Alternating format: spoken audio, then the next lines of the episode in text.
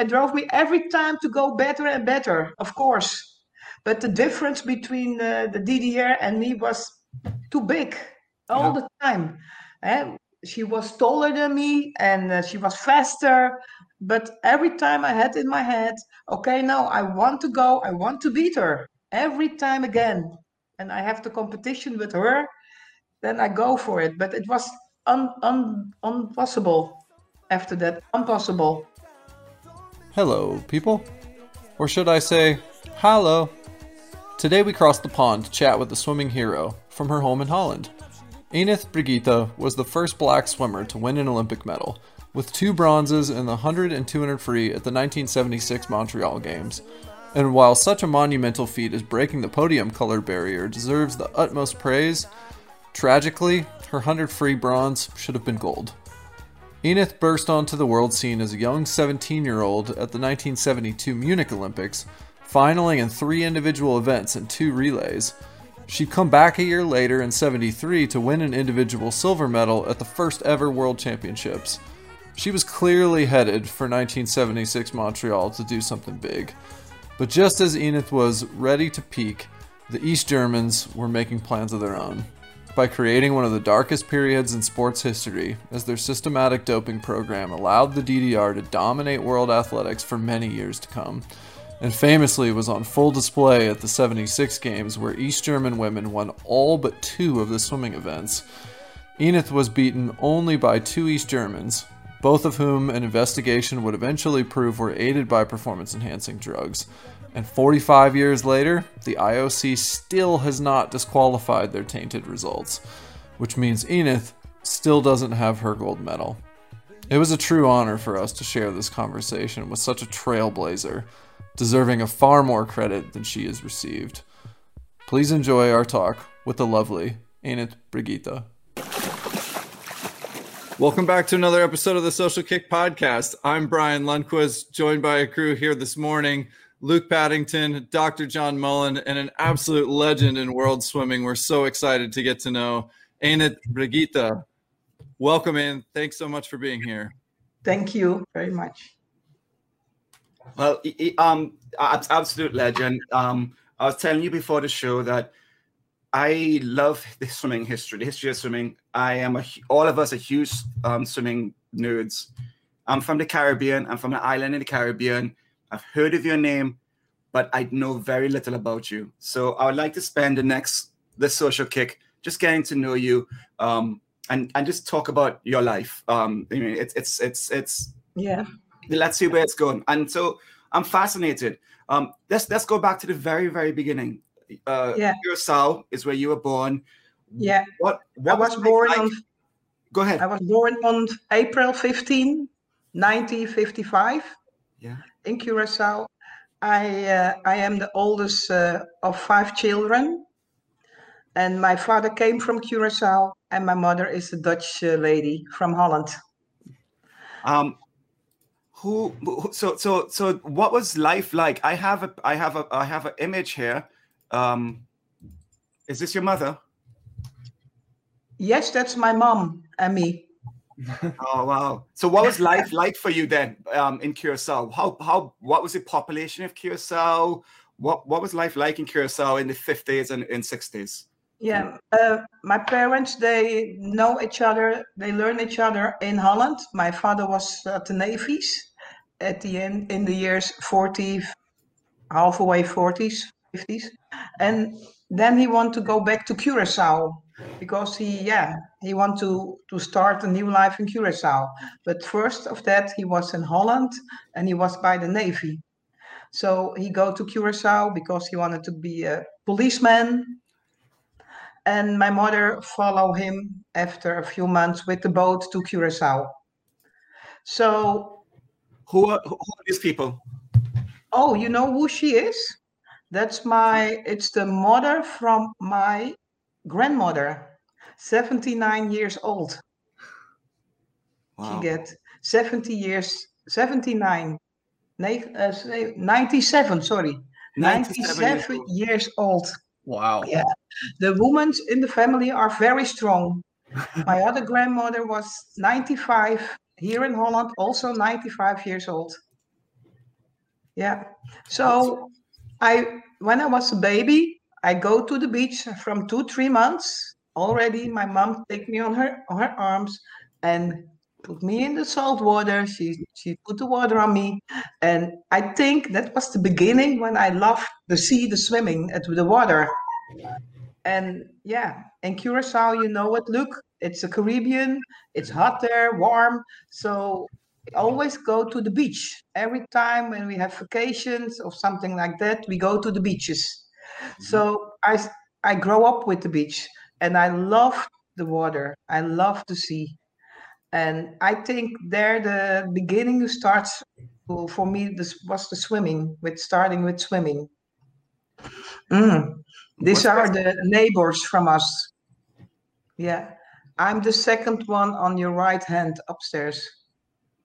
What, what, what, were there pools that you guys had access to? Was there, no. was there even a pool in Curacao? Uh, when I start with swimming, I start swimming in the beach. My mom learns me swimming, how to swim and how to survive in the in the sea. There was not a pool. Later, when I was about nine years old, I start swimming by a swimming club, and that was the 50 meter pool, but salt water. They take the water from the sea, put the water in the pool, mm-hmm. and then they throw it out, put fresh water again. So that's why I start to swimming is for competition. Um, yes. Let me see. No, this is not the pool. That is an uh, that is another pool. It's not that pool. It's a pool from the Shell. For people who are working by the Shell, they can swim yep. over there. So that's the oil company. And the, the, yes, for the company, company, not for me. Mm-hmm. So, um, so was was that restricted then? Was it restricted? Like, was it tough to get into pools, especially the the, the was it an elitist pool that it was hard to get membership to get into? Uh, that pool, what you see, just yes. was a membership, but not for us. The mm-hmm. I was with my swimming club in the other pool where we train uh, in the 50 meter in seawater, salt water. But later, when I was swimming uh, faster and more and more, then I I can swim in the other pool for the that was a pool from 33 and a half meters. 33 and a half meters. That's and that was uh, the water was sweet there. Yeah. What do you yeah. remember about that training? How how frequently were you swimming, and what were some of the practices in, like? In the beginning, when I start, when I was nine year old, I start swimming twice a week and a year later th- three times a week. And about when i was 11 years old i still uh, came up up up up. I was one of the fastest girls already because i like to swim i like to race i like to uh, be number one all the time. So i was in the beginning yeah 11 years 12 years i was the fastest woman from curacao already I start training with the men's because yeah, I wanted to beat the men's also. Just yeah, so it starts with me. What was it's remarkable? Go ahead, Sarburn. What was what was the sporting environment like? Were there were was it sounds like you were very competitive from an early age. Did you did your parents support uh, swimming as a sport, and did you treat it like I'm here to to win more so than there to have fun? In the beginning it was for fun because yeah i told my parents i want to go to a swimming club and my brothers also want to go to the swimming club. And yeah after that my parents saw me okay no she wants more than go for fun. So they brought me some more days in the week so i can train more and more. And i think that was the time 11 12 years when i start swimming. But when i make a it's not so fast if you think it's the same as in Holland. It was more for fun. All the people in the club are swimming for fun and have fun with each other, not for racing. Mm-hmm. I want to race. was that was sport common though in those in those days saying um you know choosing swimming was swimming a popular sport to do or were there were a lot of other kids doing other things that were more popular no, it was not popular uh, also uh, and included the, the local people a lot of local people couldn't swim there the most of the people who could swim were people from dutch uh, families or other families but the local people the most of them couldn't swim So it was special to to go to swimming because we can swim. My mother learned on swimming on the beach, but it was not normal for the local people because the most of them couldn't swim at the time. Do you realize how remarkable that statement is, gentlemen? Curacao is a very small island. The current Yes. population is only 150,000. Back then, it's probably 70, 80,000. Yeah. I mean, you were probably three minutes from water. You were the water was in your backyard. So that's, but it, it was in my the guy who taught me to swim, Joey Kaufman. Joey Kaufman introduced swimming to Trinidad in 1957. Swimming did not exist in Trinidad before then, and I think that's common through many Caribbean islands. The Yes. sport of swimming was just not in in the island, correct? No, no, that's right. We have a lot of sea and nice beaches, but a lot of people and the parents of the kids couldn't swim. So they don't go to the beach or somewhere else to them because they say, yeah, we cannot swim. When something happened there, we cannot help you. So they go uh, away from the beaches. Mhm. So That's true. when when you started getting better, the um did uh were you able to um was Curacao able to help support you on your journey up until 15? Like were you able to go to swim meets? Did you ever go to the States and and I mean at the time George Haines was was doing legendary work at Santa Clara. Were you ever able to do to do trips away? Uh, my first trip was on Curacao when I lived there. I was 13 years old and I go with the coach Toos Beumer. She was from the Olympic Mexico Mhm. and she was to Curacao to uh, give training there for the clubs. And I go with her to the Pan American Games. And I was 13 years old. That was my first big event there. And. I was I I got there the third place, and it was one thousandth of uh, difference with number four. So I get the fourth place, but we had the same time, but it was one thousandth of difference. So but at that age was my first first meet. at age 13, you represented Curacao at the Pan Am Games and you came fourth by one thousandth of a second. Yes.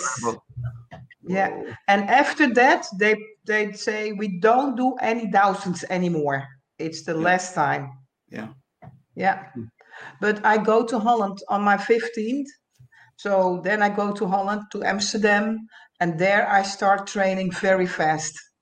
But in the Caribbean it was okay, it was for fun and uh, not not really uh wat zeg je speciaal? Special. Special. Yeah. Tell tell us about that move to Holland. What what led to the decision to move, and how did you know which? My parents, yeah, my parents were divorced. They're divorced. They are divorced. So Mhm. my mother chose with the five kids to go to Holland. Wow. Oh, And uh, yeah, it was hard for her to stay on Curacao. So she make a choice. Now we go to Holland.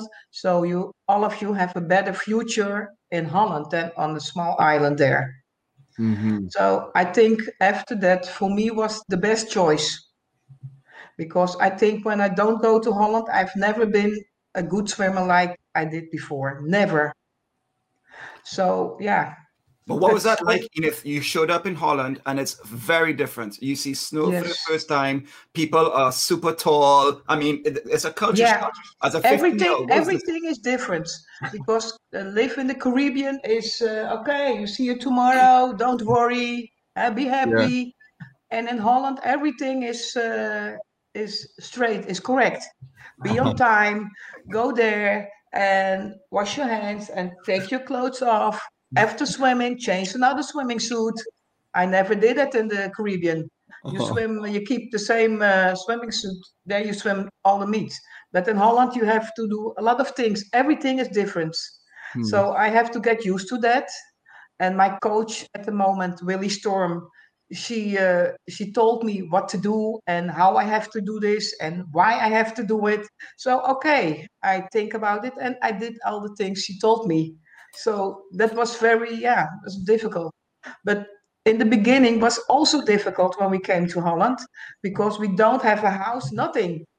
My mother came there with five kids and we don't have a house, nothing.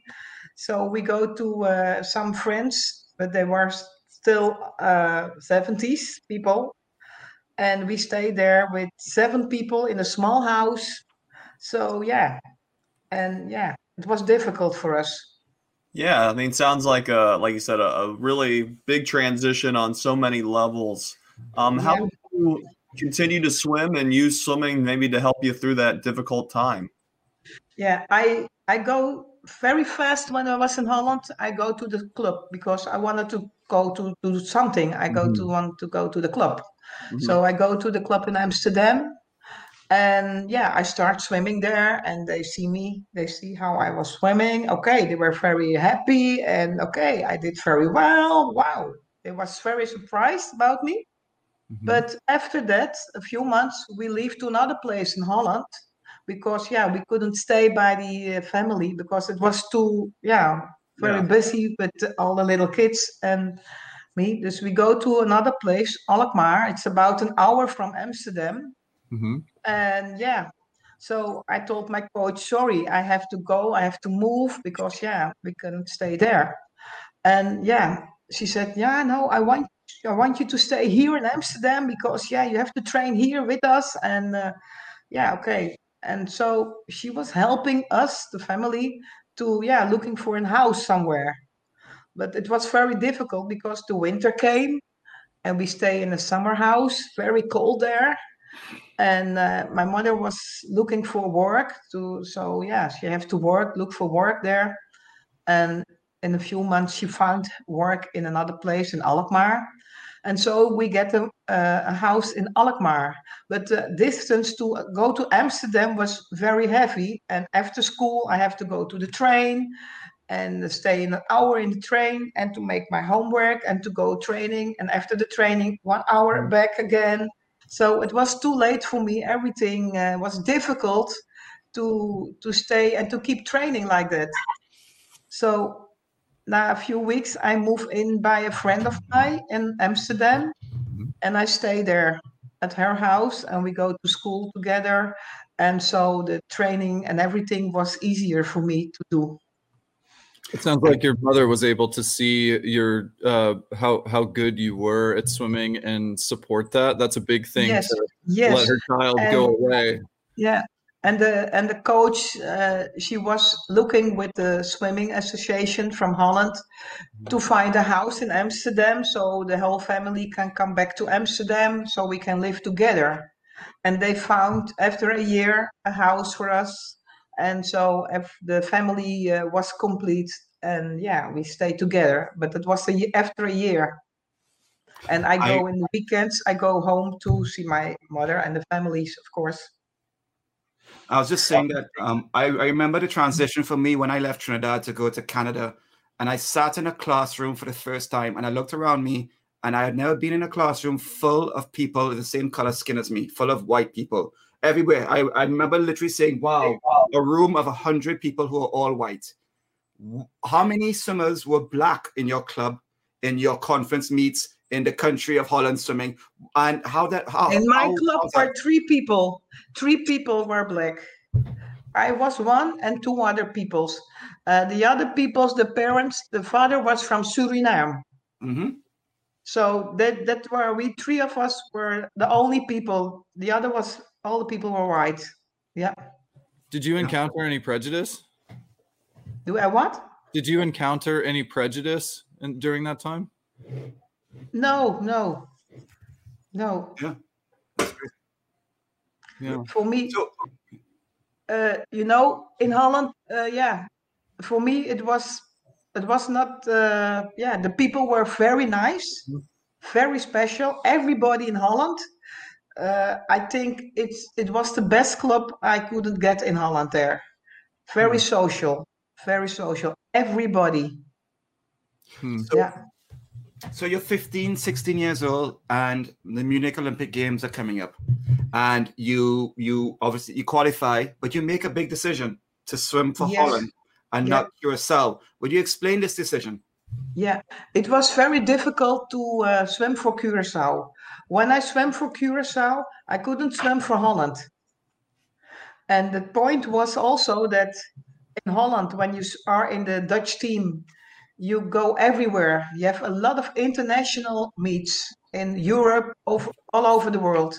In Curacao, when I swim for Curacao, I have to pay everything by myself. And hmm. I when I go to the meets, I have to go alone. I have to pay for the flights, I have to pay for the hotels, I have to pay for the meat, everything. And Mhm. Curacao was is a poor island, so they couldn't pay that for me. So that's why I make a choice. So it's better for me to swim for the Dutch team, so they can pay everything, and I have more experience with the meets and competitions. Mhm. Mhm. And in Holland, they pay everything. So, I don't have to go to fly to Curacao to go for a meet somewhere else. But it's too expensive, and I didn't have the money also to fly and to go everywhere. If Curacao were funded and did have the money and the facilities, would it be a question if you swam for them or not? If they if they had the funding to support you? Um, yeah, that was what I was thinking. It was it, it's difficult because I cannot go with the team everywhere. I have to go alone everywhere. You understand? hmm So I I make a choice to stay and to swim for Holland because then uh, yeah then I'm one of the team members. And in Curacao I the only one. I So would I make a choice to swim for Holland. That's why. No, I, I, I- I feel you. I, I have represented Trinidad and being the only person at the meet, and you don't have a masseuse and a physio and a doctor and a nutritionist. You Nothing. might have. I, I might bring my friend who's my coach or something. That's it. You have no Yeah. support. No, And- no, that's true. Also, and in Holland you have the doctors, you have uh, the masseurs, everything what you have, what you need, you can get it. Mhm. And when you're not one of the team from Holland, from the Dutch team, yeah, you stay outside and you you have nothing there. That's the that's the trouble. Yeah, I hear you. So you went to the Munich Olympic Games, um, a monumental games in swimming. Um, you were you were 17 years old. You talk about that games. How, how many finals you made? What were the events in? What was that experience like? Your first Olympic Games? Yeah, yeah. Um, I make six times. I, I make the finals, and uh, for me, it was one of the biggest um, things what I was going for for the Olympics. It was one of my biggest meets, so it was a, a very big, nice experience to see and to enjoy. But after that, I say I go for another one because now I know what it is to be to go to the Olympics. But it was uh, very hard. I swim uh, six times the finals there, uh, and yeah, I I did. I swim all my times were the best times I swim. I was mhm. one of the best swimmer at that moment from the Dutch team. No one of the swimmers get to the finals, and I was the only swimmer who make all the starts. I go to the finals. It was hard, and but I learned a lot because you have to swim when you go swimming in the morning. You have to swim on your best times to make the finals. Right. When you don't make your best times, you're out of it. So I remember that, and I, yeah, I was concentrated to go for my best with everything. And for a hundred meter freestyle, you have to swim three times. The series, the the, the B final, nog een final, Mhm. and that was very hard. And every time I have to make and to go for the best times again. Uh-huh. So yeah, I like to do that, and it was a very good experience. And I thought I want to be go to another Olympics, and that was in 1976. Mhm. So now I know how it is to go there because yeah, we are small island in Holland also. And when you come up from uh, the beginning to the starts, you have to walk in the stadium, swimming stadium. So yeah, I don't get used to that. Mhm. So it was uh, okay. What's happened here? but you have to, uh, yeah, stay concentrate for the meet. But I did very well, I think, for that You- moment. Yeah, I looked at some of your meets, so I saw that you finally 100 free. You went a 006. You led off the 4x1 relay with going 59. So you broke a minute leading up the 4x1. yeah. 200 backstroke, um, uh, uh, 200 freestyle. What other events did you did you swim in? And and I mean, guys, have you heard these events? It's a heck of a schedule for a 17 year old. Mhm. Yeah, it's a it's a it's a heavy because I swim uh, backstroke and freestyle. and I can swim fly also. But I have to make a choice. What are you swimming? Because the backstroke and freestyle are on the same day, and the time between back and freestyle are, is very small. hmm In, uh, in a, between a half an hour, you have to go again. So I make the most of the times I make the choice to do for the freestyle hmm because yeah, you want You to do one thing good and a relay. Yeah, I always swim also in the relays. Was that was that common in those days to swim such a heavy event schedule, or were there athletes that were specializing in one or two events? Uh, yeah, I think there are people who can do that, and Mark Spitz can do everything. Eh? You remember? Yeah. So he can swim everything. But for me, it's yeah, I have to make a choice, and I don't get used to swim more than one, two, two heats, uh, two, yeah, after each other. So I make a choice to do one of these. I'm curious to know. So we do want to get into Montreal and, and and the rest of the career, but I'm curious at this point in your career, especially after the Munich games, do you remember much about what your training schedule was like, and also what you learned from Munich in terms of how your how your races turned out, your race strategies that you were, what sorts of improvements you were looking to make? Yes, of course. Uh, normally, I make the schedules in Holland after Munich. We see it every year. We not we not are training for over four years. We train for the next year because the next year we have a European champion of some of a world champion. So we train for that time for, for that for that for this thing but uh, in Holland it's difficult sometimes because uh, in May we just go train outside. So the swimming pools are closed inside. The summer is coming, so you have to go outside to train in a 50 meter pool. Uh-huh. But sometimes the weather is very bad here. It's 15, 16, 17 degrees, and you have to go outside. Oh. Sometimes you cannot make your, your your trainings program. You cannot follow it because it's too cold. Sometimes my arms were freezing, and uh, yeah, I'm from the Caribbean, so uh, I don't get used so much to the cold water there. I hate it, and still now I don't like it. Me But, too. uh, yeah. you know, the programs were so that I have to to make more kilometers, more kilometers. And I remember I go to uh, uh, Mission Viejo with another girl from the Dutch swimmers, and to train by Mark Schubert to do some experience and to train better because the weather is much better than in Holland. So that's yeah, that was for me for for the Olympic Games in 1976. But yeah, we do some more technical things. I do what more. Uh, wat zeg je dat, Jan? Met uh, gewichten, weights. I Yeah. train with weights. Uh-huh. Yeah. So yeah, a little more of the things. Enith, in, in, in those four years, I want to talk about the cultural aspect of what you experienced as well. So, uh, correct me, am I, am I wrong? You are the first black swimmer to make an Olympic final in 1972. I, I don't know of any other who may have made an Olympic final, but in those finals, you started seeing 13 year old girls, Kornelia Ender, for instance, first made an appearance at 13 years old in those games. And then, you know, the, the rise, um, the, the East Germans were always there in swimming, as were the West Germans, as were the Hungarians. But what was the, you know, what was the, the landscape of swimming like um, in those four years? How did it start to change? You always had the Americans, Shirley Babashoff, these people, but you started to see a difference in those four years, an evolution of the landscape. You know? Yes. Yes, after the world champions in 1973, that was the First first. Olympic. Yeah. yeah, in Belgrado. Then the uh, the East German girls came come came to them. Uh, they came up whoop and very fast. So everything changed. That from that moment, everything changed because it, all the, the DDR girls came there.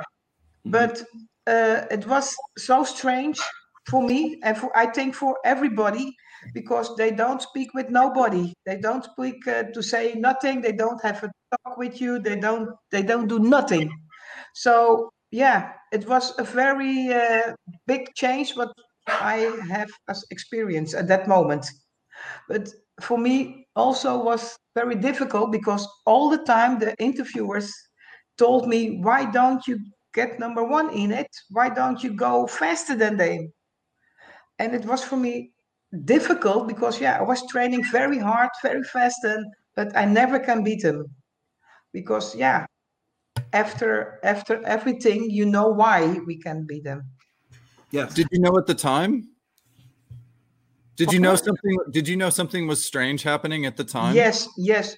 I always thought there was something strange, but you don't know what because after all the meets, we have to go to the doping control, and the doping control was okay.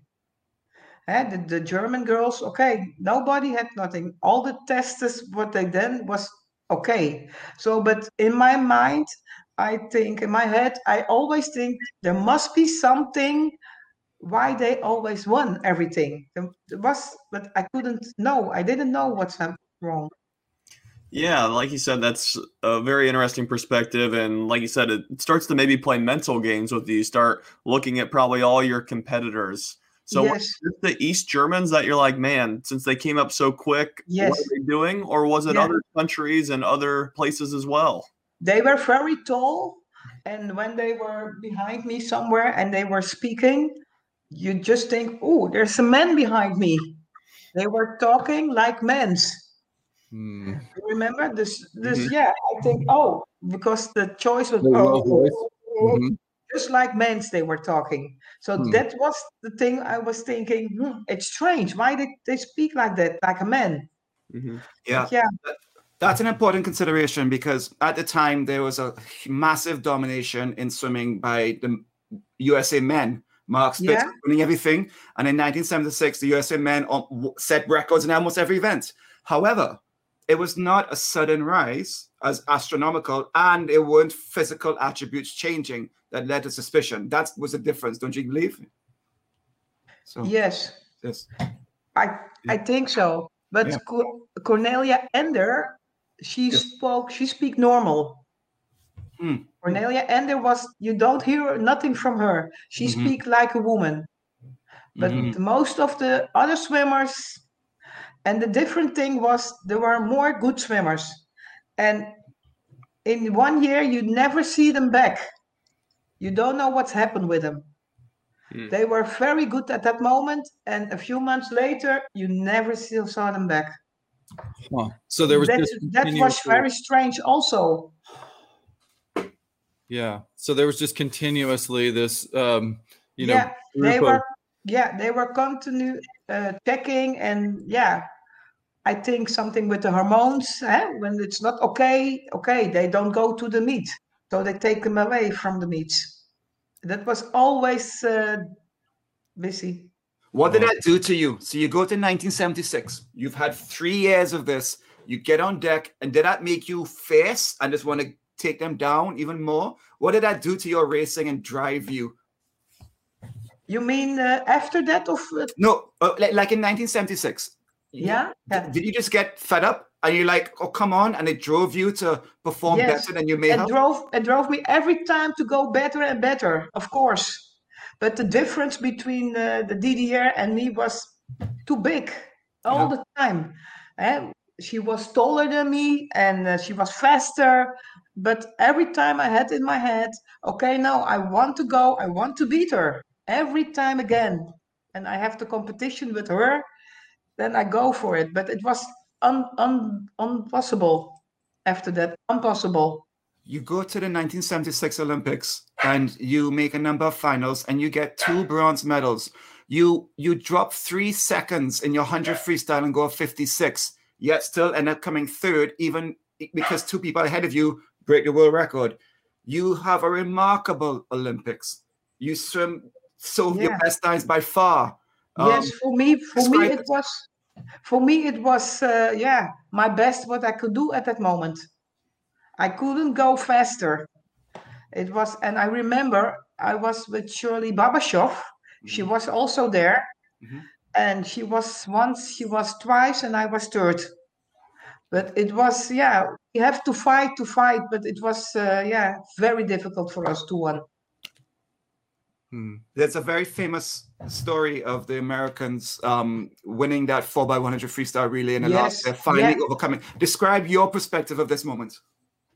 Yeah, I was. We were there also with our relay team, mm. but it was very, very uh, exciting because nobody uh, from the DDR thought that uh, somebody else could win there. Mm-hmm. But it was it was very nice to see that uh, the four girls from the states won that game. Everybody was for, oh, they beat him. Wow, fantastic! yeah, we were I think fourth or fifth over there. Yeah, unbelievable.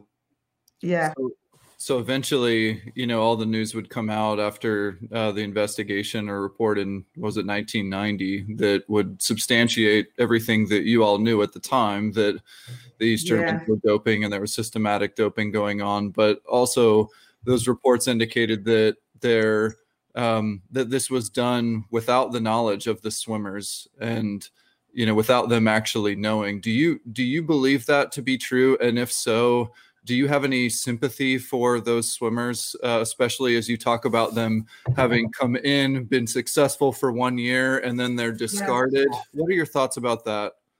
Yeah, it was very strange for me. But I, uh, when we heard about uh, in the year in the years 1990 about the things from the, the, it was a shock for me because we always thought there was something, but we didn't know what's wrong with them. So it was a very shock for me to hear that the DDR used uh, anabolas and everything at that moment. It was a shock. But later, a few years ago, I met Kornelia Ender. We met each other. I don't know if you know that. Mm-hmm. I go to uh, Kornelia Ender and we meet each other and we spoke with each other the thing was that yes, I was there with her. She told me different things that she didn't can speak and with nobody. That was uh, what is verboden? That was not permitted to speak with other swimmers.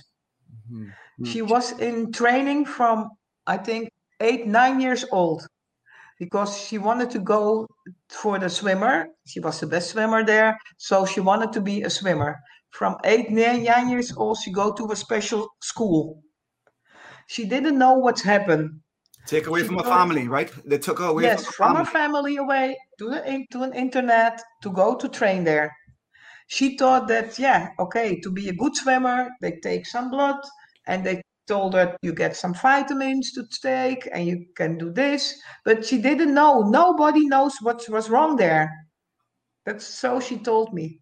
So yeah, so I after that I, I have another look about her and the other team because it's not nice when they do all a lot things with your body and you don't know what's happened.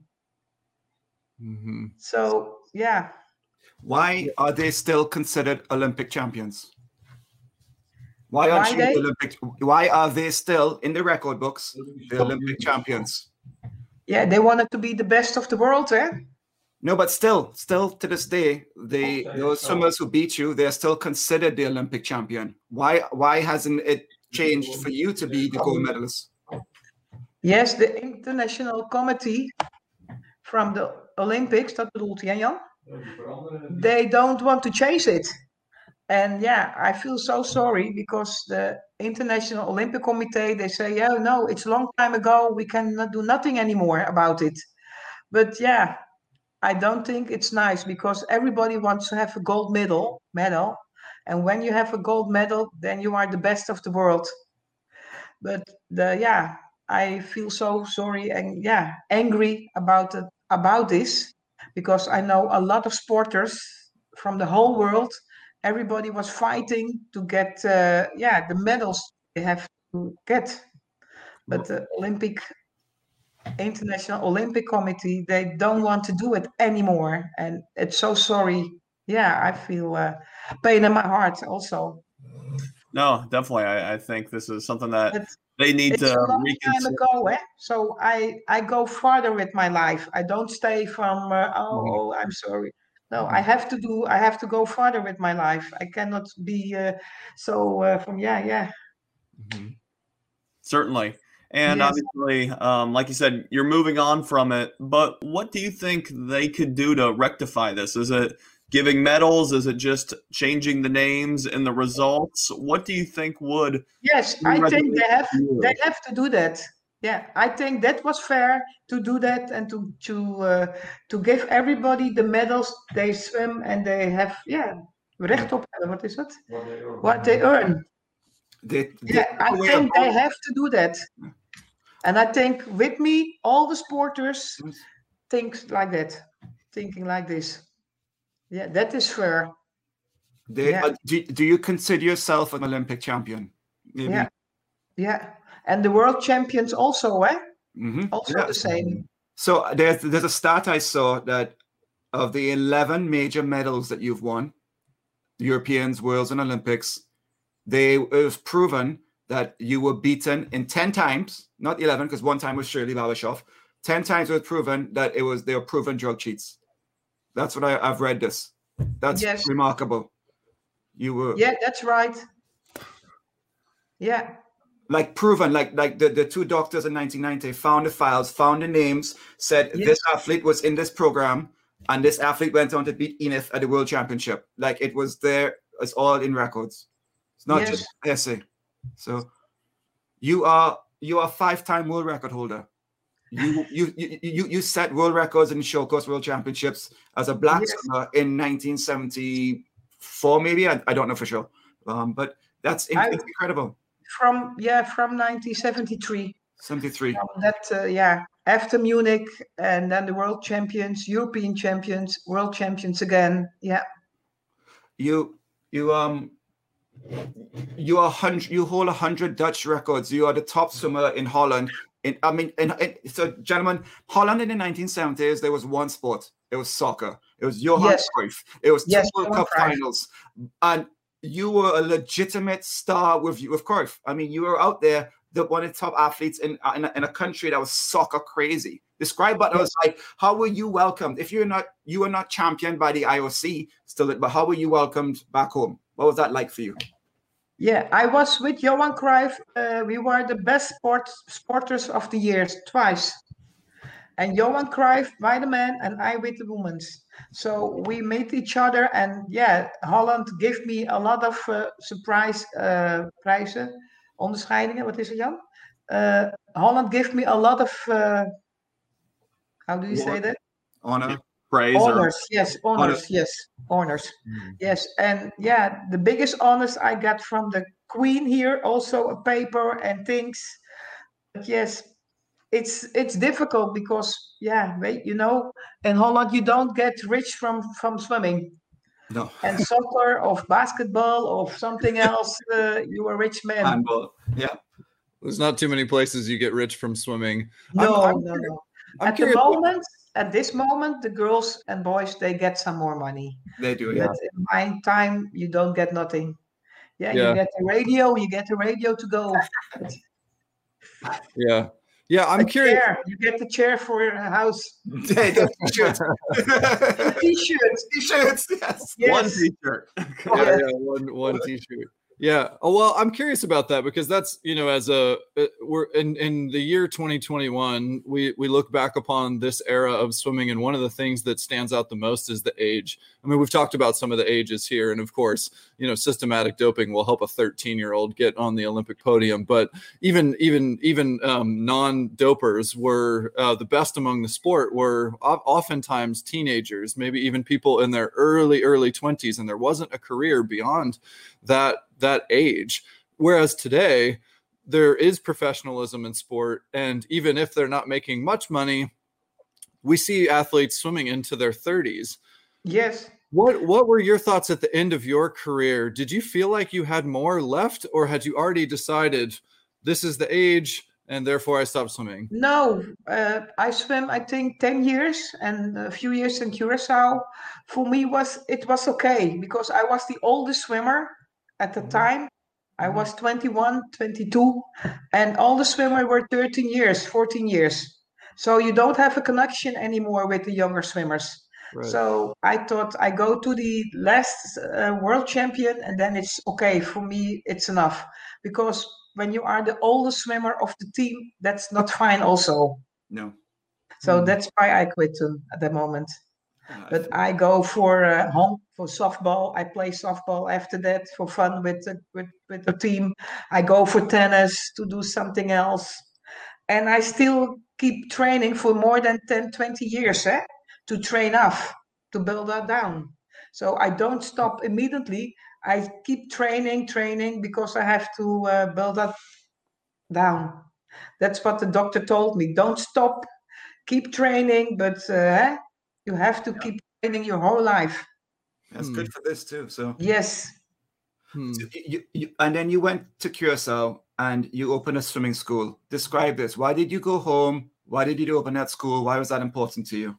Yeah, my my husband he find a job on Curacao. That's why we going. My husband is teacher in the school, so there was uh, yeah they were looking for a teacher. So he uh, write a card and everything. So that's why the that was the reason why we go to Curacao back. Mhm. Because when you when you don't have work there, you cannot you cannot stay in life. You you cannot live there. So you have to go for a job there. Otherwise, it's impossible to go to an island there when you don't have a job. So we have a job there. He find one, and then we go for three or six years. But we stay there for 20 years. The kids growing up there go to school. Uh, I have another what? I have another baby there. So the number three is coming there.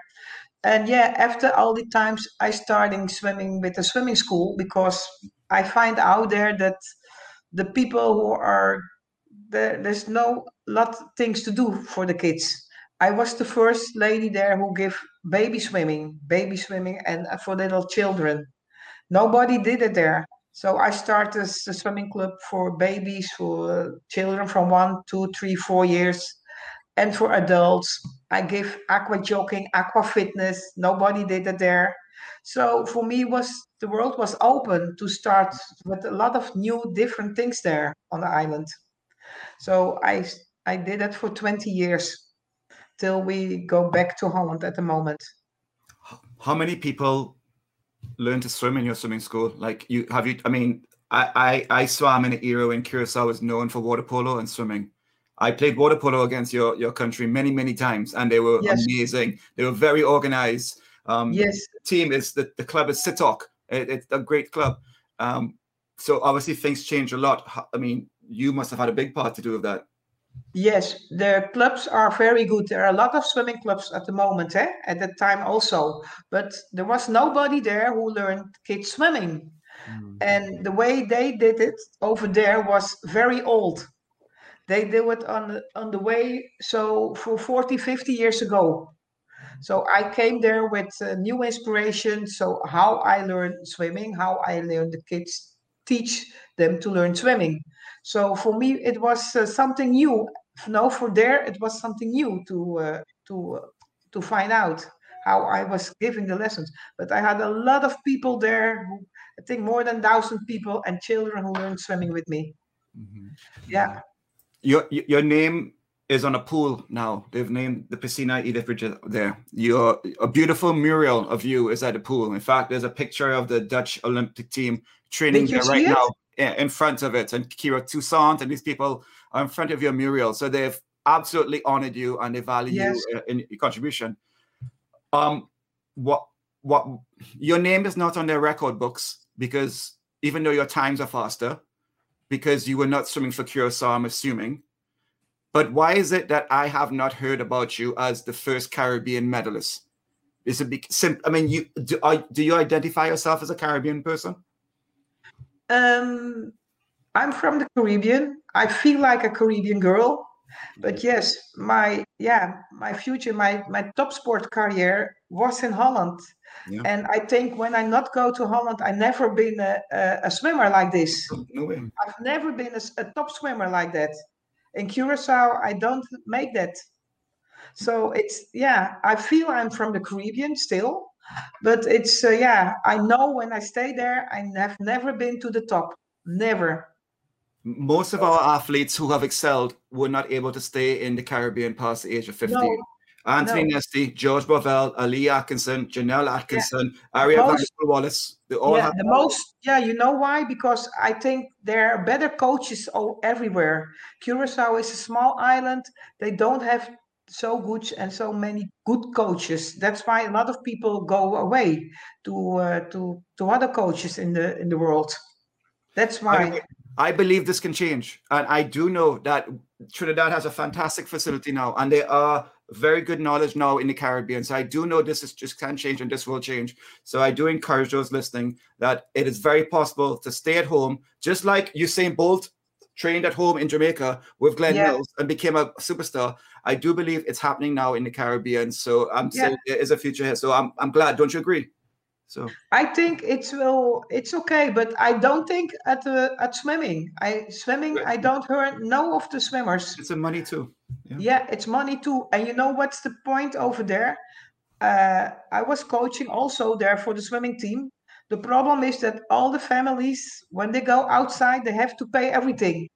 They have to pay the flight, they have to pay the hotels, they have to pay this, and it's not for everybody uh, acceptable. Except, so not everybody have enough money to pay that for the children. That's the problem. So then they quit. That's why. Yep. And yeah, the parents, yeah, they have to pay a lot of things, and it's it's expensive. And living on an island is expensive. It, it's you have to fly everywhere. And and that really does not help the underserved communities in the Caribbean. You often see people of my skin complexion swim well because often their families have the money to support them, to yes. pay, for them to yeah. go to World Championships. Um, also, the pressure of a 13 year old. I was just telling my friend, 13 years old, I got a call Luke, you've made your first national team. Can you go to, I forget where it was. And I was like, I cannot make this decision because I know my parents have to pay for this and I cannot make this decision as a 13 year old. And parents yeah. have that pressure as well. So mm-hmm. things have to change. And that's the big thing.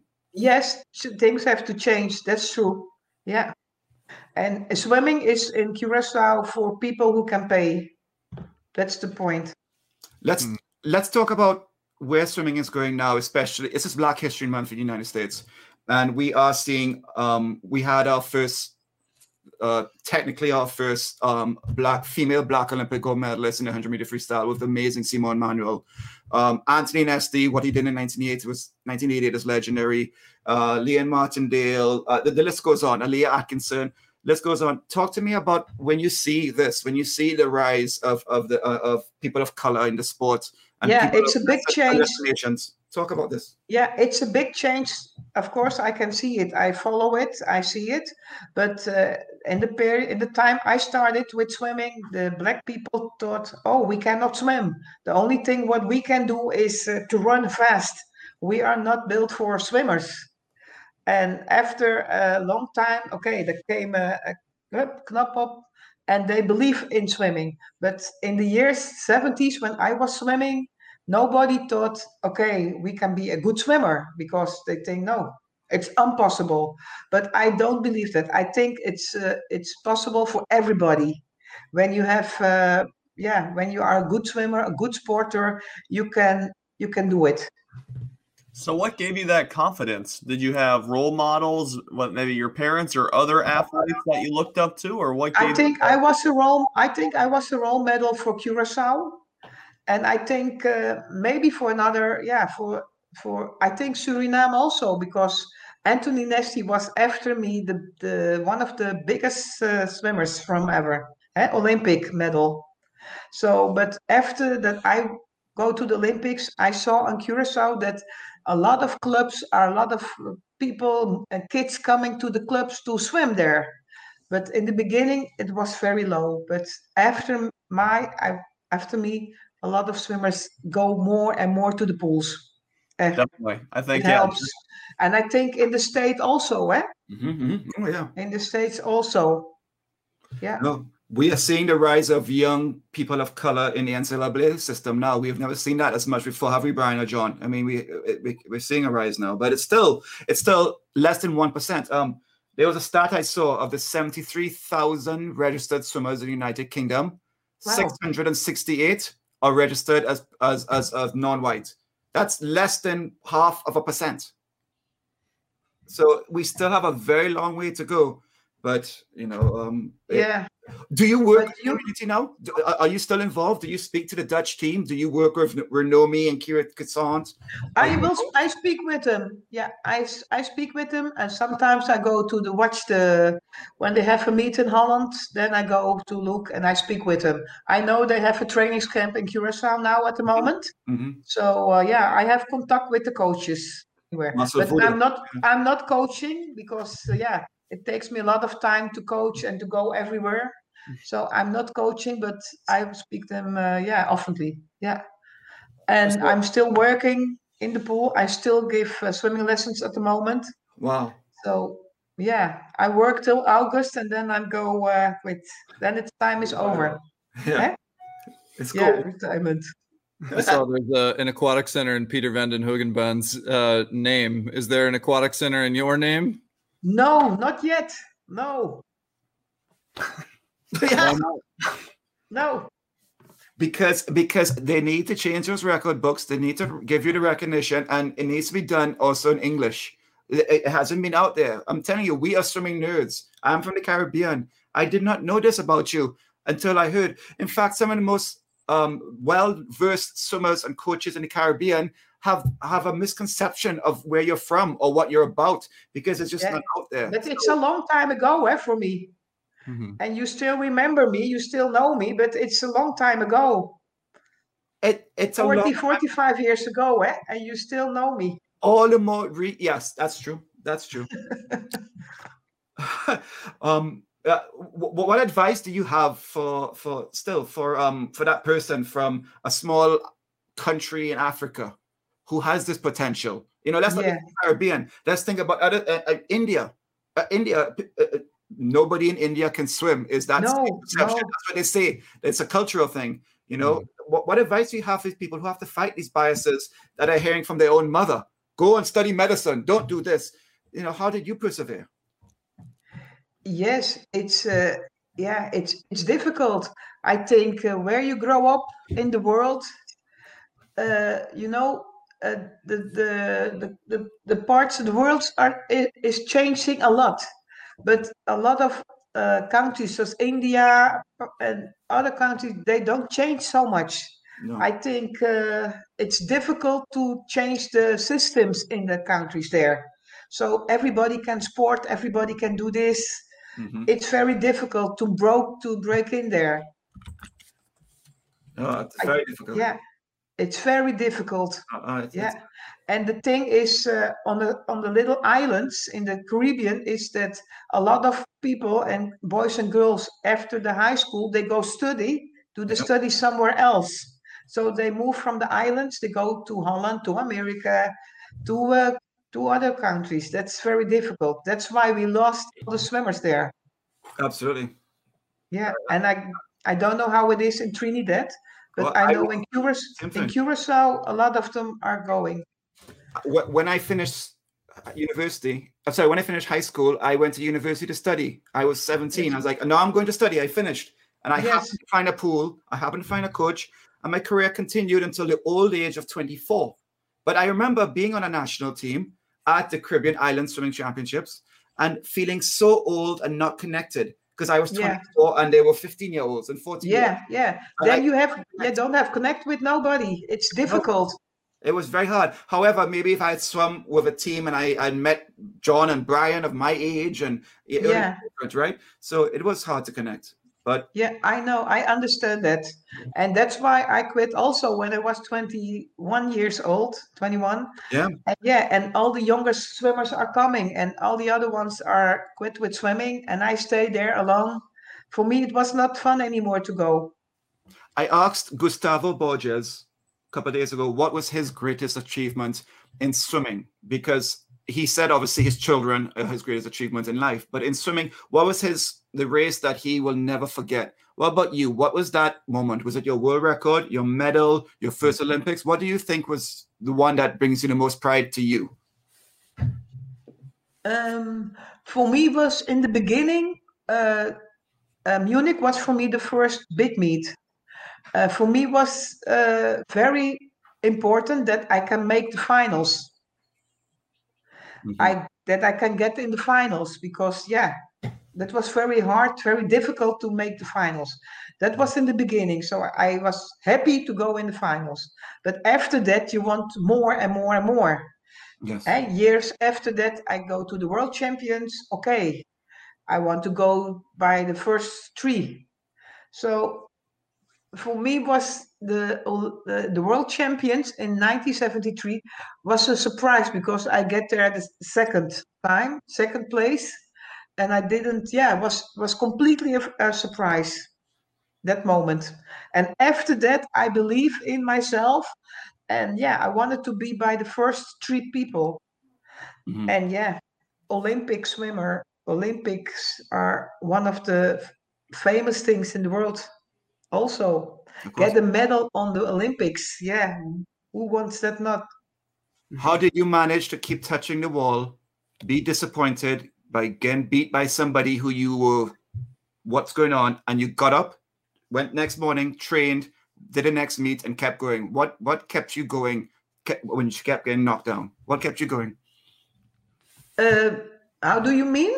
What kept you every time you touched the wall? Yeah, You got a third place to Yeah. somebody you suspected that was just not right. yeah, yeah, hurt you. How did you get up to go again and fight that fight again and do better? yeah. You want, yeah. Uh, every time you want to go better, and you are thinking what's go wrong in that in the in the race. What was not good in the race for me?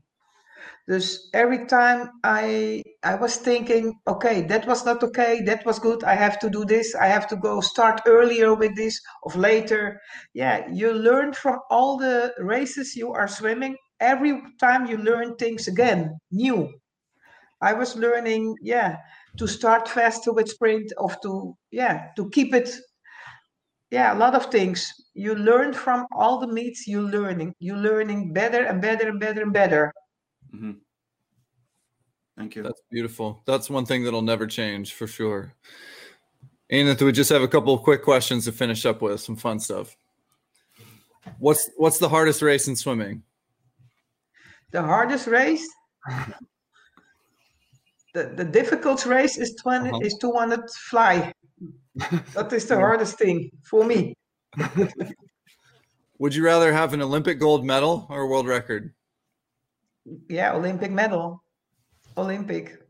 Do you? But a, a hundred meter swimming is also difficult. Hey, Luke. yeah. Hey, yeah. John. A hundred meter swimming is also very difficult to go. It's Yeah. not easy. No, it's not. I know. I was It's pretty good at not 90 easy. meters. No, no.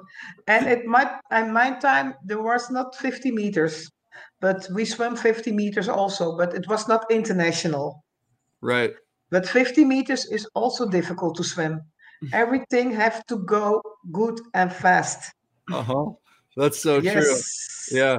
Yeah. What was the, I don't know if that was a Gary thing, pound for pound, the hardest race in swimming, 50 free. I'm just waiting for somebody else to say that besides him. Hey, so maybe to steal your thunder on that, what's one event or innovation in swimming that did not exist in your time that today is amazing and you think, wow, that would be so great to swim while we had that?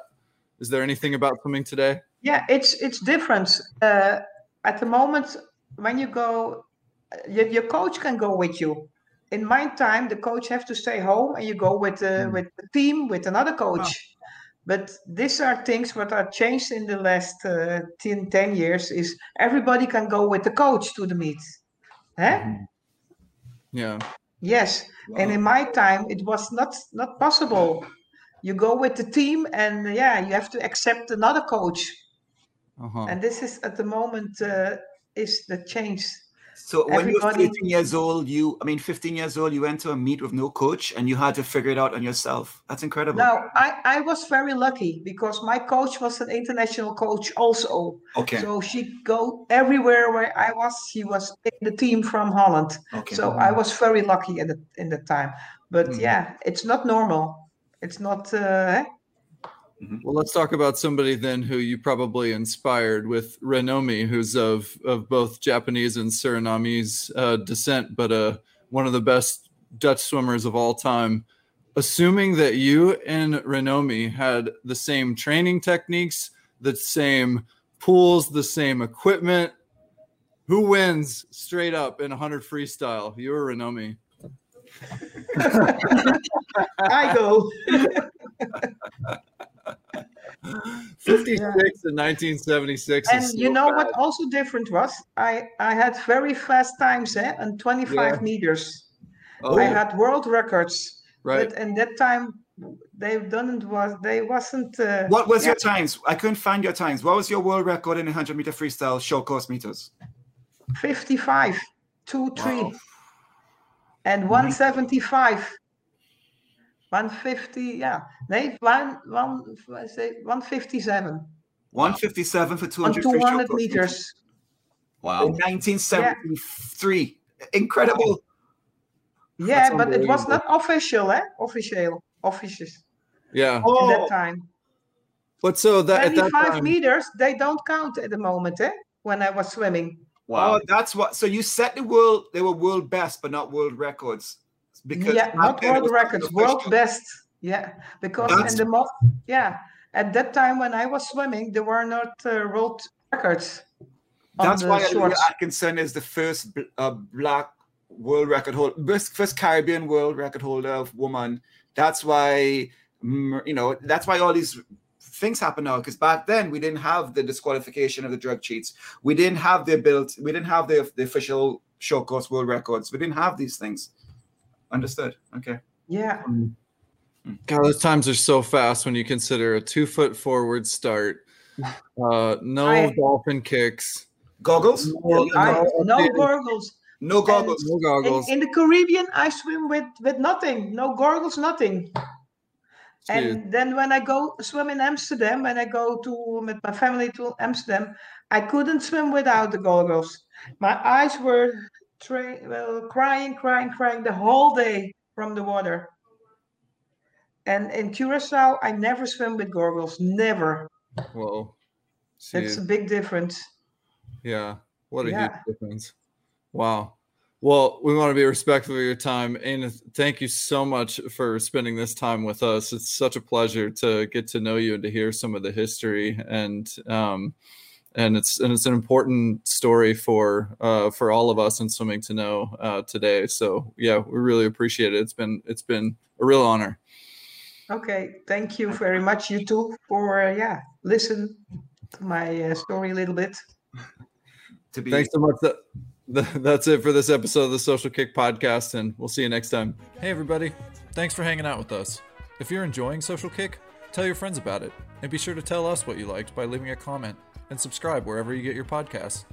Follow us on Instagram at the Social Kick Podcast. Please subscribe to our YouTube channel, The Social Kick, and you can find all of our content on our website at thesocialkick.com.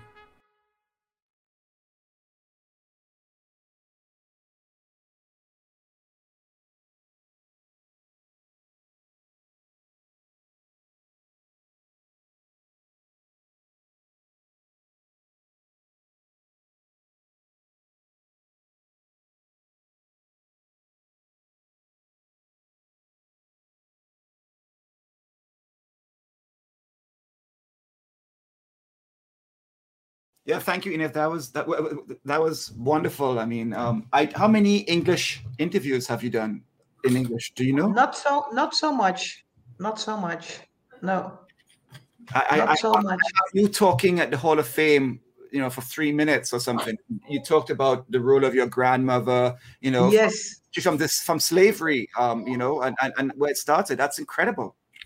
yes, yeah. My grandmother in uh, Curacao, her mother, and you show me the picture in the beginning. Yeah, she was uh, from the sa- slavery time in Curacao in 80, 90, 80, 80. Yes, she she uh, yeah she was in the time from the slavery. You are inspirational also a woman. I mean, it, it, the, the, the, the, the fight that you had to put up um, and, and, and the drive, not only as a Caribbean athlete, as a person of color, but a, a woman who had to, I mean, do you think there's a respect thing from the IOC that, and we're not recording, so I'm just postulating a gender bias issue? Like if this was an American man, they would for sure disqualify the East Germans, but not. I don't know. I'm just Mhm. postulating. You know, it's, it's, you wonder about bias sometimes. Yeah, it's uh, You don't know. It, It's No. all technicalities. Yeah. Meg, It's what did you think? It's good. That was Yeah, it's- brilliant. Yeah, that was so insp- inspirational to listen to you, Enith. You're great. Yeah. Thank you. I- I have a question for you quickly. What is this? What is this pool here? So this this one I'm about to share. Well, what is this? Um, This is in your book, which I want to get a copy of. But I saw that yes. Oh, yeah. It's the 20. I see it. It's the 50 meter pool in Curacao, the saltwater pool. Understood. Yeah, that's the saltwater pool. And uh, you have been in Curacao, Luke? Yes, I have. Yes. Yeah, it's by the by the Yeah. Mega Pier. You know Yeah, where okay. the, know the, it is, the yeah. cruise ships are? Yeah, Yeah. of course. Yeah, it's right downtown. there. Yeah. Yeah. Um, But it's a very old picture, eh? no, that is very different. That's why I didn't recognize it because I've seen Yes. it. Yeah, Yeah, I I, did not recognize this. Yeah, I can see it. Uh, Yeah. that- All right, and Well, I, Tom, there go. to work, so I have to jet. But thanks again. That was a, a great chat with you. I really appreciate you taking the time out. Yeah, okay, thank you. right. And have a See nice day, eh? Yeah. Bye now. Yeah. And I do have I, I have something else I want to ask you on. Um, I'm gonna mute mute this for a second, and I wanna I want you just to there's a this is from the video they played at your Hall of Fame uh, Yeah. production. This is you in Montreal. Um, Yeah. This right, is. Amsterdam. This is Montreal. Oh, okay. Yeah, and the one before was in Amsterdam. And I had, yeah, Cool. I'll, I I'll let it wasn't- yeah. Yeah, this is uh, Olympic, I think. Yeah. No, I think this is, yeah, I think this is Olympic. Yes, it- this looks like Montreal. Yeah. Yeah, looks like Montreal. Were you sponsored by Arena? Was there any sponsor? Uh, the team, no, was there was no sponsor because we were sponsoring from Speedo. But I swim in arena. yeah. But I don't think this is no, this is Amsterdam. Huh. Oh, that That was sense. Amsterdam because I this was 25 meter pool and Uh-huh. I swim there. Yeah, This is your 55 world record. This is your Yeah, world record. 55 3. Unbelievable. Yeah, and uh, I swim on the 400 meters that week. That that weekend, four six. You went four six the same weekend. four six, and that record was more than twenty years. Yeah. Wow. Four six, You went four oh six in four Oh my oh six, and that was more. That was very nice. Was in uh, yeah, there. Um, ding it was very nice. This invitation. Whoa. You know what it is? No, what's this? What is that? Jan, die, uh, hoe heet dat ook alweer? Waar we waren in uh, Amerika met die dingen van Avon. De, de Oh. parade, de, de parade. uh, hoe heet het? Rose Parade. The Oh, Rose Parade. Yeah. I had an invitation by the Rose Parade. Wow, that was fantastic. Huh. Was so great over there. Wow, very nice. In Pasadena. Uh huh. Yeah, it was very nice. Wow. I, I get an invitation to go there.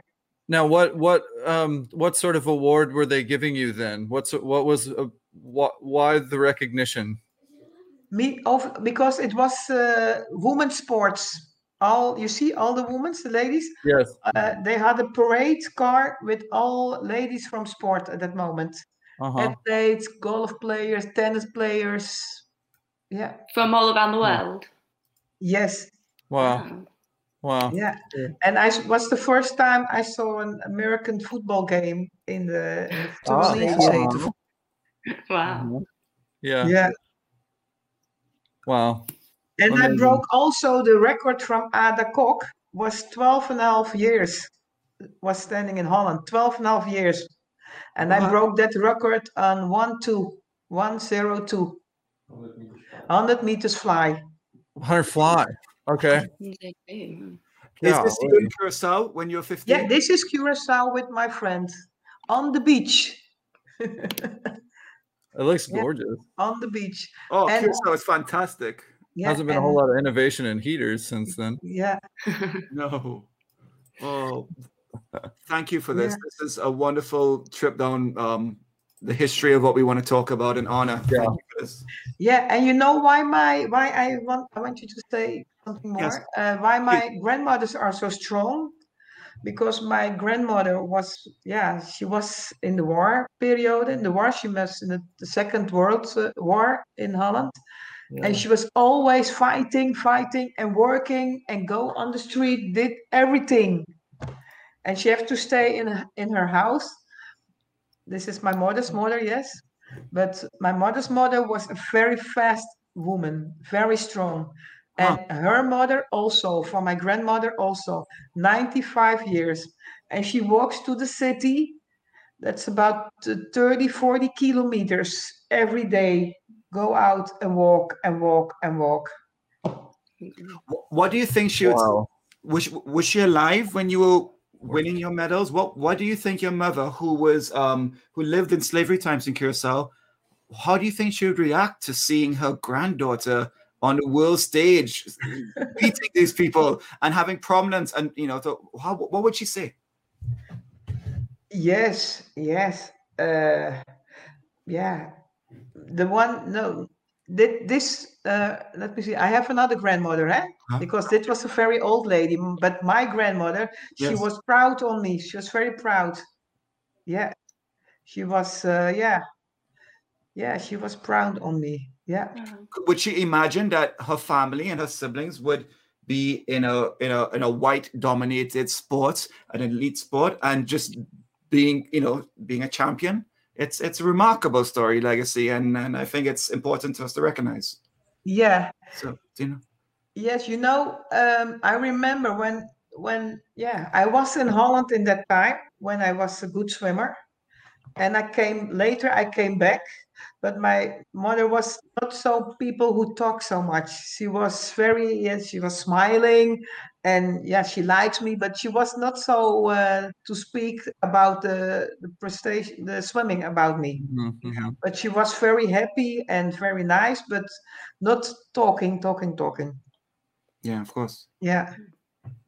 But my mother, she came in the years 50 to Curacao, and my mother said to me, yeah, it was a shock for me to go to Curacao in the beginning Mhm, because it was so a poor island at that time.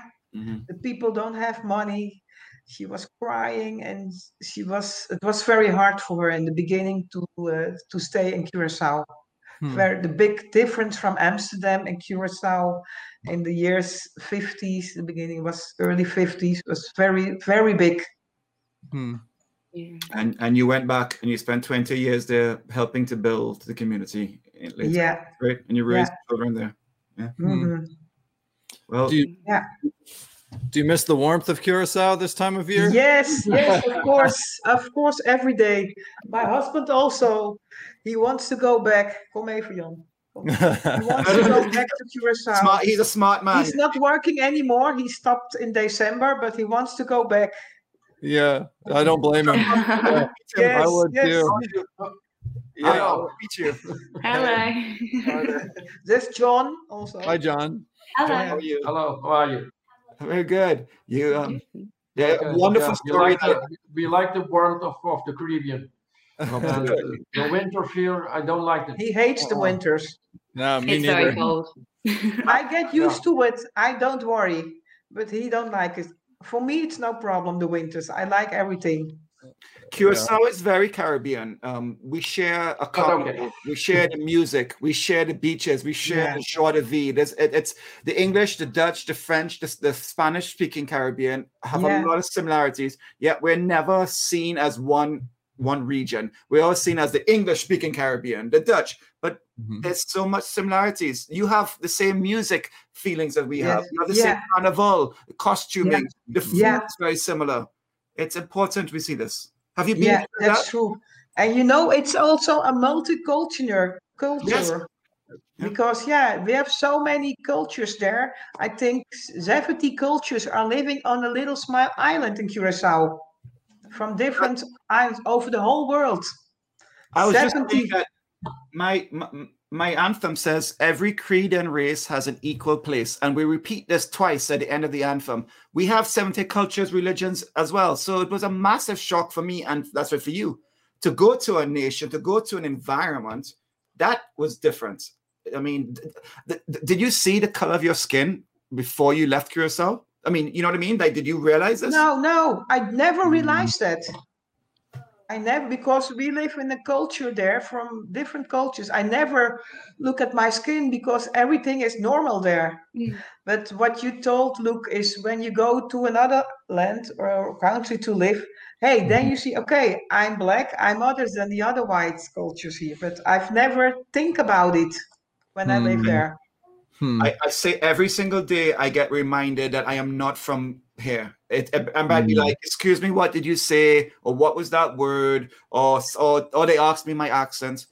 Every single day, it's it's it's interesting, and and I'm white, far less somebody who is of color. Yeah, So yeah. it's, it's Hmm. interesting.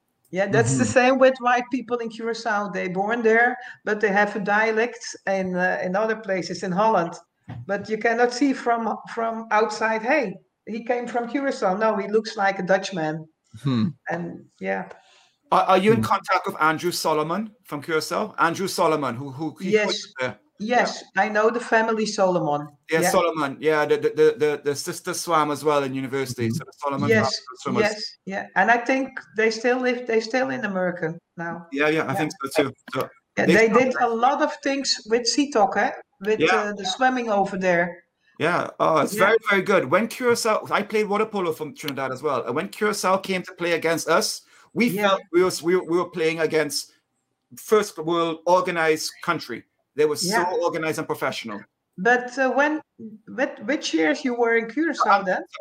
Um, in the nineties, in the eighties and nineties. So in, in and, and I played water polo in like 2000, 2001. But in the 90s when I swam. So I swam in the 90s and we swam CISC, which is the Caribbean Island Swimming Championships. And we swim against Curacao all the time. Um, so um, yeah. I was there also then. You were there? Uh, see? Yes, Yeah, I yes, was he was in there. Curacao in I forgot what year. Uh, it was there. Yeah. In the 90s? In the 90s, yeah. I was there in the 90s because I go back in uh, 89. Huh? Huh? Hmm. To, yeah, 89. And we go back to Holland in 2009. We have probably met we before. there. We probably walked past each other on pool deck Yes. as a You know, and you know Wim Keyman, eh? He was Yes. the organizer of all the water polos also.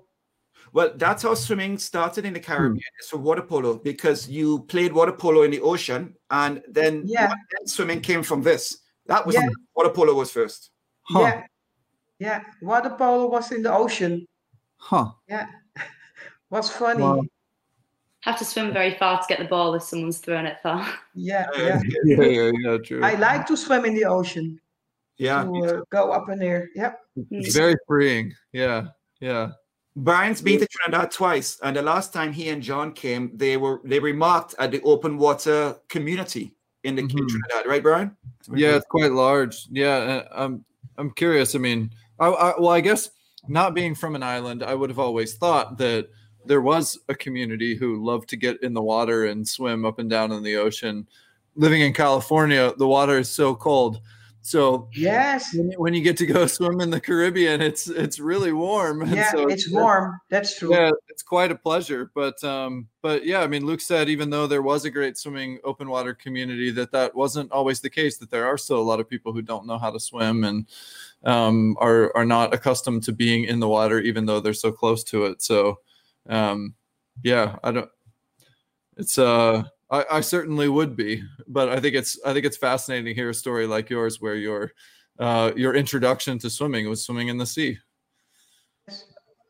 Learn Yeah. swimming in the sea. That's the best. Yeah. Best, yeah. Yeah. Yeah. Right, yeah. I'm Brian, you are Brian. You are bicycling now. Oh yes. So uh, yeah, you live in quite the uh, bicycle country, don't you? Yes. Uh, yeah, Everybody is bicycling here in Holland. Everybody. Yeah. It's we Uh, need that kind we of We don't have two cars, but three bicycles.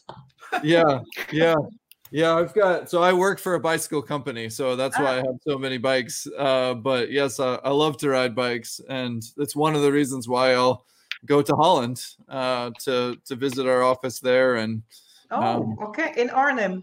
Yeah, in Arnhem. Yeah, for uh, Ah. the company's called Specialized. But um, yeah, so uh, so I do. Do you ride bikes? Yes, I ride bikes also.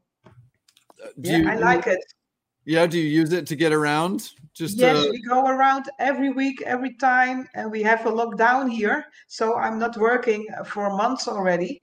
So Okay. when the weather is good, I don't like to go with the rain, but I'm a nice biker for nice weather. Then I go out. yeah, But uh, it's very nice here in the places to go on the bicycle. Yeah. My parents do. In April, we have uh, tulips here. Fantastic. So nice. All the colors we have. We are bicycling here and you see the colors from all the tulips, it's very nice. Huh. Yeah, I, I my need to go parents every every year my parents go on holiday to Holland and Oh, do yeah? it like a, a two week um, cycle Oh, all the way around.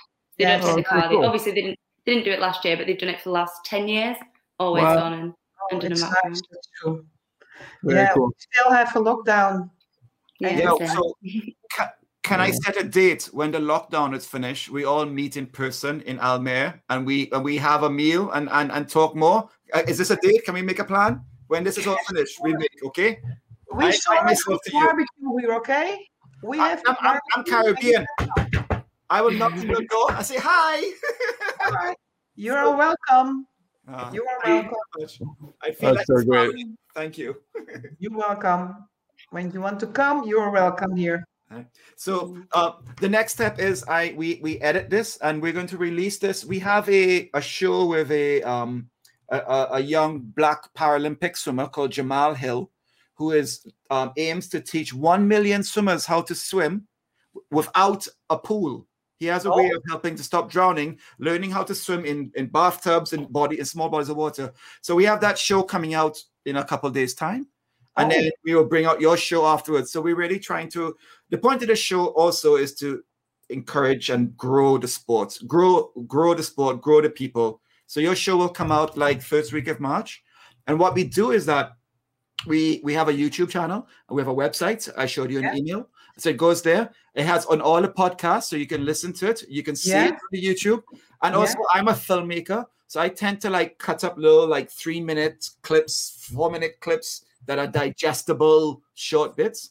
Um, Mhm. and we also put it on Instagram. I, you're probably not on Instagram, but we put this on Instagram as well, and we help promote it and, and try and get it word because it's it's all well and good we have this, but we need people to hear it, and that's Okay. the challenge. So I will let I will alert you when it's coming out. Say it's it's going to be tomorrow. I think it's Brian like March 10th or something, right, Brian? I forgot around this this time. Yeah don't but I will alert you in an email. I say it's coming out just now, um, and we we will connect yeah, on email for sure. Yeah. Yeah, okay. Yeah. Fine. Any questions? okay. Any concerns you had? How was that for you? Was it okay? Yeah, it's okay for me. Yeah, it was nice talking with you. And yeah, okay. Well, if you have any thoughts afterwards or any reservations, please reach out. We're gonna make sure you're comfortable and we honor you in in, in to, to who you are. So please let Okay.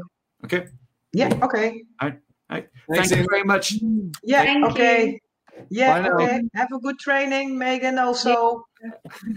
and you, all of you, have a nice weekend will. anyway. You too. Be safe. Be too. healthy. Yes, take safe, take care.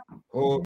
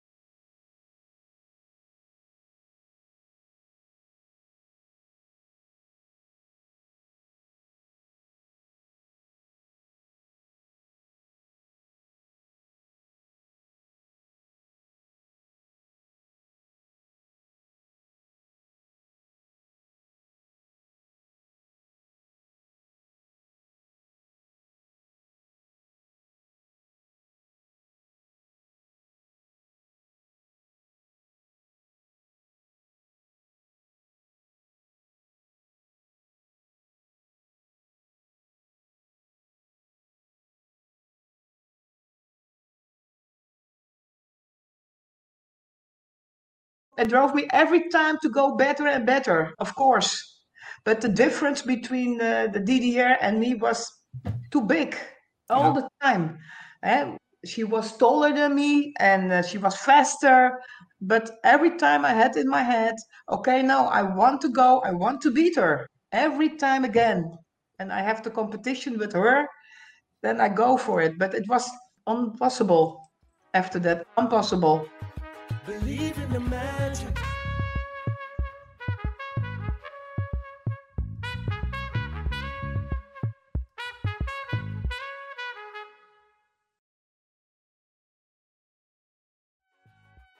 it drove me every time to go better and better, of course.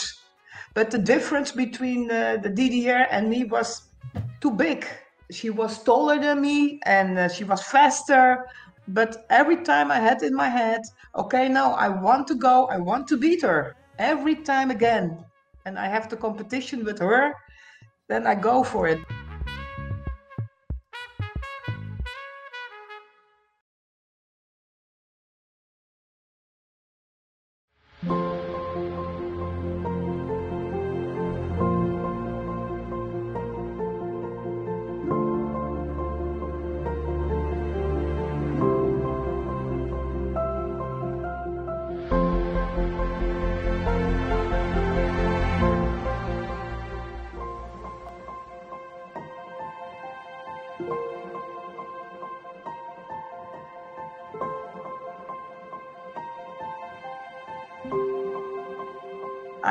Feel so sorry and yeah, angry about it, about this because I know a lot of sporters from the whole world.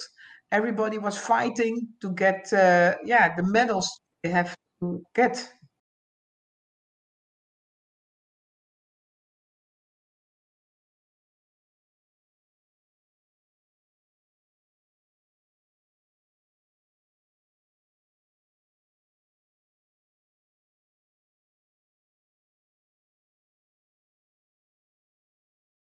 Do you consider yourself an Olympic champion? Maybe? Yeah, yeah, and the world champions also, eh? Mm-hmm. Also yeah. the same.